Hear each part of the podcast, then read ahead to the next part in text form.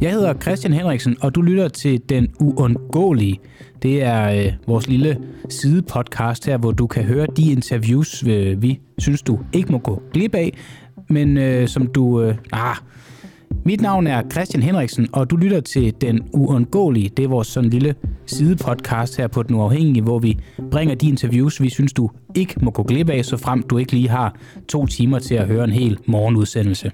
Det er et interview begået med Pernille Weiss. Hun er europaparlamentariker for de konservative.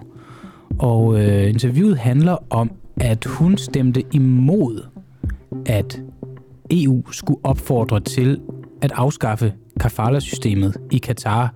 Et system, der er med til at muliggøre blandt andet moderne slaveri. Hun påstår selv, at grund til, at hun har stemt imod, det er fordi, det er et eller andet forsøg på at iscenesætte et stunt fra venstrefløjen. Og i virkeligheden kan det være, hun har ret, og i virkeligheden er vi måske bare nogle nyttige idioter, der løber hendes ærne. Derfor så vil vi i den kommende uge her forsøge at få venstrefløjen på til at svare på, på den kritik. Men øh, inden, inden vi når så langt, så synes jeg lige, du skal høre interviewet. Det kommer her. Er konservativ imod fordømmelser af FIFA og Katar?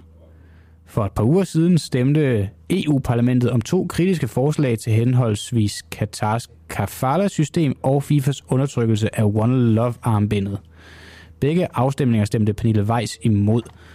Øh, jeg kan lige fortælle, at det man stemte om, det var, om EU skulle opfordre til at afvikle resterne af kafala-systemet. Og øh, det var det ene forslag, hvor Pernille Weiss stemte imod. Og det andet forslag, det var, for at FIFA eller øh, EU skulle fordømme FIFA ville undertrykke One Love armbindet. Og øh, den, øh, den, den gik ikke igennem, og Pernille Weiss stemte heller ikke ikke for. Og kafala-systemet, det er jo det, er jo det her system, der blandt andet er med til at muliggøre det, vi kender lidt som, som sådan moderne, moderne slaveri. Og Pernille Weiss, medlem af Europaparlamentet for Konservative. Godmorgen. Godmorgen. Øh, vil du gerne afvikle, eller have afviklet kafala-systemet i Katar? I den resolution, som øh, vi snakker om, så er der henvisninger til, at øh, Kabbalah-systemet er øh, meget gammelt øh, og ikke er i overensstemmelse med øh, de internationale øh, konventioner og rettigheder og, og anbefalinger for øh, arbejdstagervilkår. Øh, øh, om det skal afvikles eller moderniseres, altså nu snakker vi jo om et land, der ligger uden for EU. Og der er der allerede i resolutionen udover det forslag, som øh, Venstrefløjen gerne ville øh, have, at vi skulle stemme for. Øh, meget tydeligt sagt, at øh, det system, de kører efter, det kan vi ikke acceptere, det kan vi ikke lide.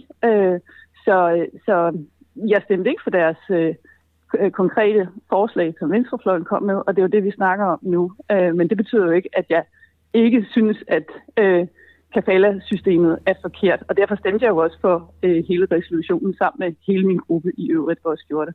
Men hvis du synes, systemet er, er forkert, hvad holder dig så tilbage fra mm-hmm. at stemme for, at EU skal opfordre til, at det bliver afviklet? Det, det er lidt sjovt, fordi nu har jeg også hørt, at de har snakket med uh, Niels Fuglsang, og jeg synes sådan set, at, uh, at han forklarer det ganske godt, at mm. uh, når man laver en, en resolution i Europaparlamentet, så sker der ofte det, at, uh, at venstrefløjen gentager uh, delsætninger, og giver dem lige en ekstra tand til, øh, for at de så bagefter kan sige til deres vælgere og deres støttere, se, vi lavede et konkret forslag om lige præcis det her, og det stemte selvfølgelig vi selv for, men det var der nogle andre, der ikke stemte for. Det er sådan en, en principiel ongoing debat i, øh, imellem europaparlamentarikerne. Hvornår øh, kan man rent sagt øh, sige, nu har vi sammen lavet en resolution, vi står inden for teksten, den siger det, den gerne skal så behøver nogen ikke at lave en, en, en one-liner, øh, bare for lige at gentage den en gang til. Så øh, min gruppe havde besluttet sig for, at vi stemmer ikke for, for det, som, øh, som Venstrefløjen kommer med, der skærer ud i pap, øh, at man gerne vil have det totalt afviklet. Vi synes, ligesom de fleste andre, at øh, det sådan set var ganske fornuftigt, det der allerede stod der. At den så fik øh, opbakning, den her enkelte øh, øh, ændringsforslag, øh, som vi, vi nu snakker om. Det betød så ikke, at min gruppe sagde, at så vil vi slet ikke være med. Altså, vi har jo ikke, mm. man kan godt lægge en key vote på en, en, et ændringsforslag, og så sige, hvis det der kommer igennem, så stemmer imod hele lortet. Det gjorde vi jo ikke. Vi har bare lidt den der forsøg på code of conduct, at, at vi, man behøver ikke at pille øh, små sætninger ud, bare for lige at give den en tand mere, og så kunne gå ud og sige, haha, det var os, der fik det her med. Nej. Det står der sådan set allerede flere steder i resolutionen, og men... så besluttede vores gruppe for at sige, ja, men altså, så, så må de diskutere øh, sammen med kollektivet, i stedet for at lave det der øh, øh, egoisme, øh, øh, halløj, de har gang i. Men hvis det står flere steder i resolutionen, og du sådan set er enig i det, så forstår jeg ikke, at bare fordi det kommer fra venstrefløjen, så vil du ikke stemme for. Er det ikke sådan lidt... Jamen, det, det øh, kan, jeg, jamen, det, jamen, ved du hvad, det kan jeg sgu egentlig også godt forstå. Men det er også derfor, politik er sådan noget underligt noget engang imellem at beskrive, hvordan det foregår i praksis. Og der er bare lidt den der metaltræthed overfor, hver gang vi skal lave resolutioner, så det er altid, når vi skal til plenaren, og det er altid noget, der foregår øh, i aller øh, sidste time, og på en nogle gange øh, meget, meget rodet måde, og det var det med denne her, øh, og hvor øh, dem, der så sidder og laver vores øh, stemmeliste, siger, okay, nu er nok simpelthen nok. Nu kan der ikke komme flere øh, one-liner ud af den samlede suppe. Nu er vores princip, vi stemmer for det og det og det og det, og så stemmer vi imod sådan og sådan og sådan. Og så må venstrefløjen så leve med, at der er noget, de gentager for afprins Knud, som vi siger, ja, okay, stop det så. Altså, tag nu en forholdet sammen med os andre, som siger præcis det samme som det, I gerne vil have, vi skal sige en gang til, bare fordi, at I så kan sige, haha, vores ændringsforslag, øh, det var det, der sagde det tydeligst. Altså, Men du hopper da lige i venstrefløjens fælde. Hvis, hvis deres formål det ja, ja, er at sætte det her frem og få dig til at stemme nej, det har du jo så gjort. nej, fordi jeg, ja, jeg stemte nej på den, øh, på det ene lille bitte Men du siger, de vil gerne have det frem, og, og de vil gerne hele, lave sådan en, en, en, øh, en enkelt sætning øh, her for, for, ja, for ja, at få udstillet. Nu, nu, det lykkedes ja, jo så for dem. Ja, Ja, ja, men altså, vi stemte jo for det hele alligevel, så jeg har jo stemt for den i sidste ende. Jo, men du, hvorfor, det, hvorfor, hvorfor stemte du så ikke også bare for her? Fordi nu er du hoppet i deres fælde. Og, fordi, ved du hvad, min loyalitet, du, den, prøver, du går ind for det, siger du jo. For det første, fordi, må jeg godt sige noget? Ja, okay. fordi for, for det, fordi at, at det, det allerede står der. Og fordi min loyalitet altså er større til, til min politiske gruppe, end det er at lade mig drive rundt i managen af venstrefløjen. Der er jo aldrig rigtigt, når det kommer til stykket, gider at være med til at løse problemer, når, når, når, der sker. når det skal gøres det seje træk, når man i handelsaftaler, samarbejdsaftaler osv. skal prøve at få de her stater, som man ligger langt væk fra EU og langt væk fra måden, vi laver det, det europæiske øh, arbejdsmarked på, øh, virkelig skal skubbe den i den rigtige retning. Så helt ærligt, altså, det lever jeg faktisk rigtig fint med. Øh, også at, fordi jeg vil gerne være med til at påvirke den det politiske klima og, og det, som borgerne ser, vi laver i parlamentet af, at vi render ikke rundt og driller hinanden, selvom det er december måned, med at rive sætninger ud af den store sammenhæng, bare for lige en gang til at kunne have noget øh, at drille andre med af mm. ens kollegaer. Det er simpelthen ikke, øh, det spilder vores politiske tid, synes jeg ærligt talt. Er det, er det vigtigere for dig at tage afstand til venstrefløjen, end at tage afstand til kafala-systemet? Jamen, det er jo ikke det, jeg gør, fordi det, jeg tager jo allerede afstand til fra Kafala øh, på Jamen, du kan jo taget endnu mere afstand her. Mm, Men det valgte du ikke at gøre, fordi at du ikke bare, vil hoppe i... Du hoppede så alligevel lige fælden. Jeg forstår ikke, jeg forstår ikke din argumentation, Pernille. Og det er godt vel bare mig. Men du siger, at du vil ikke hoppe i deres... Øh, du vil ikke komme med på den der, og det gør du jo så, fordi du stemmer nej. Men hvis du nu bare havde stemt ja, så havde du for det ja, første taget endnu mere... Forstår du for det? Hvis du nu bare havde stemt ja, så havde du for det første taget endnu... Nej, jeg var ikke lige færdig. Jeg var ikke lige færdig. Nej, jeg var ikke lige færdig. Hvis, hvis, hvis du nu havde stemt ja til at tage afstand til kafala-systemet, så var du ikke hoppet i deres fælde, og det havde også set bedre ud, og du havde været en del af den sag, du siger, du allerede i forvejen kæmper, så jeg forstår ikke stadig, hvorfor det er, du har stemt nej.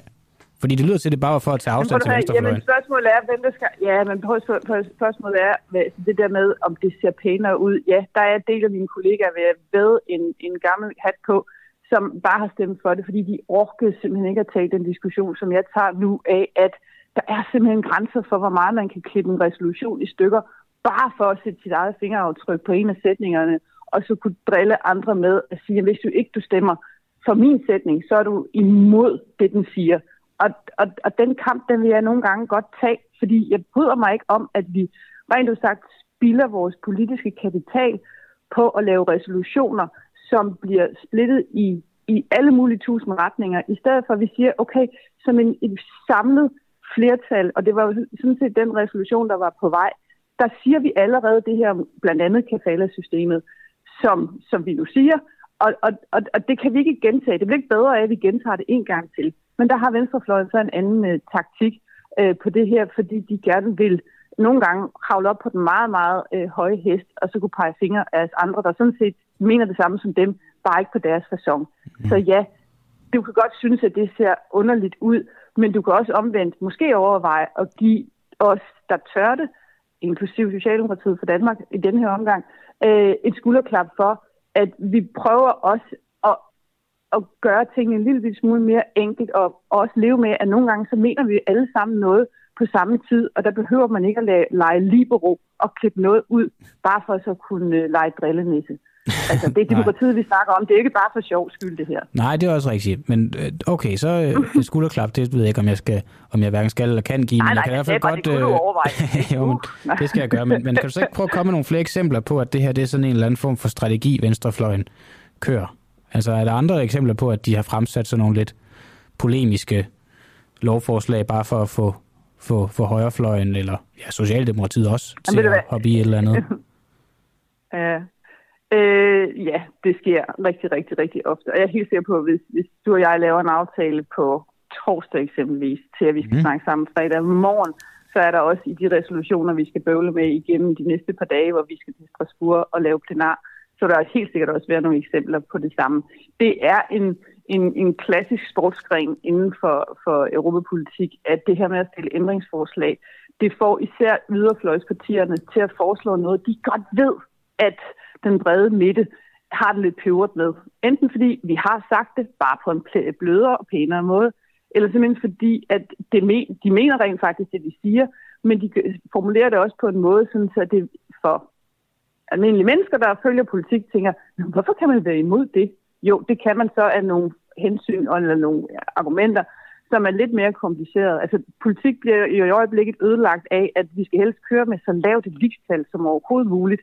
Øh, og derfor så kommer de komplicerede nuancer, de diplomatiske nuancer, de kan have, det har det sgu lidt svært i øjeblikket. Men ja, der er talrige eksempler øh, på, på den slags øh, drillerier, hvilket er rigtig ærgerligt, fordi på den måde så, så ødelægger man også resolutioner som et instrument for, at vi i parlamentet kan sende nogle meget, meget vigtige budskaber, og ikke en hel masse budskaber, der nogenlunde siger det samme.